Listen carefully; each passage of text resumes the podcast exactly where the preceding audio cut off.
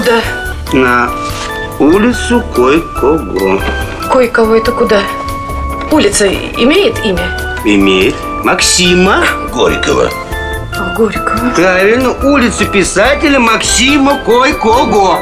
А, ну сразу вы так и сказали. Я сразу сказал.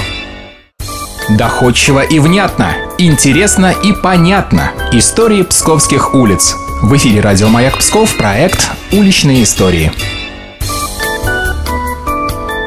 Всем привет, это «Уличные истории» и я Мария Саханенок. Если выйти с Золотой набережной на Троицкий мост, то немного левее мы увидим улицу Герцена. Туда сегодня и отправимся.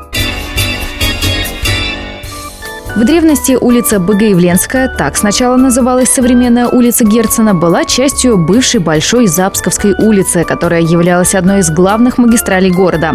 Она проходит по верхнему правому берегу реки Псковы. Интересно заметить, что улица Герцена на протяжении от Примостья до бывшего Снитогорского подворья сохранила до наших дней не только направление, но и прежнюю ширину. О ней впервые упоминается в конце 16 века в Песцовой книге. Что там написано, расскажет Елена Киселева, а заведующая отделом краеведческой литературы Псковской областной библиотеки. На ней были лавки, ставленные из дворов, а ныне пустые. Пустые лавочные места указаны также от Богоявления, идучи к мосту, и от креста, идучи к гремячим воротам. А в документах конца 17-го, начала 18 века уже известна уже не одна, а две богоявленских улицы.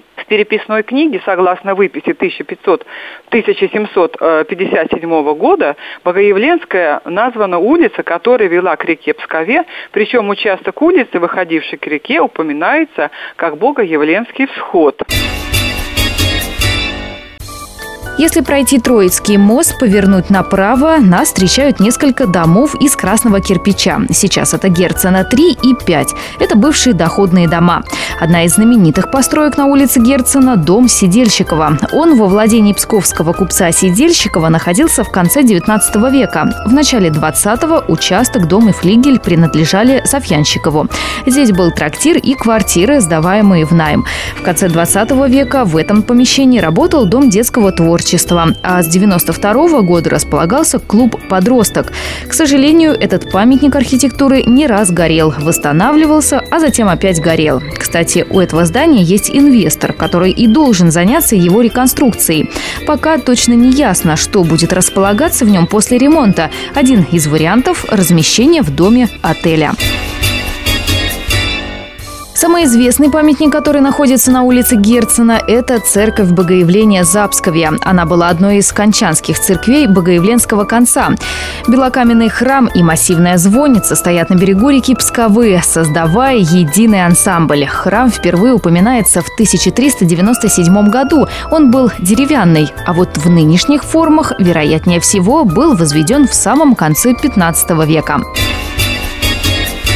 Это классическая Псковская церковь во всей ее чистоте и целостности стиля школы.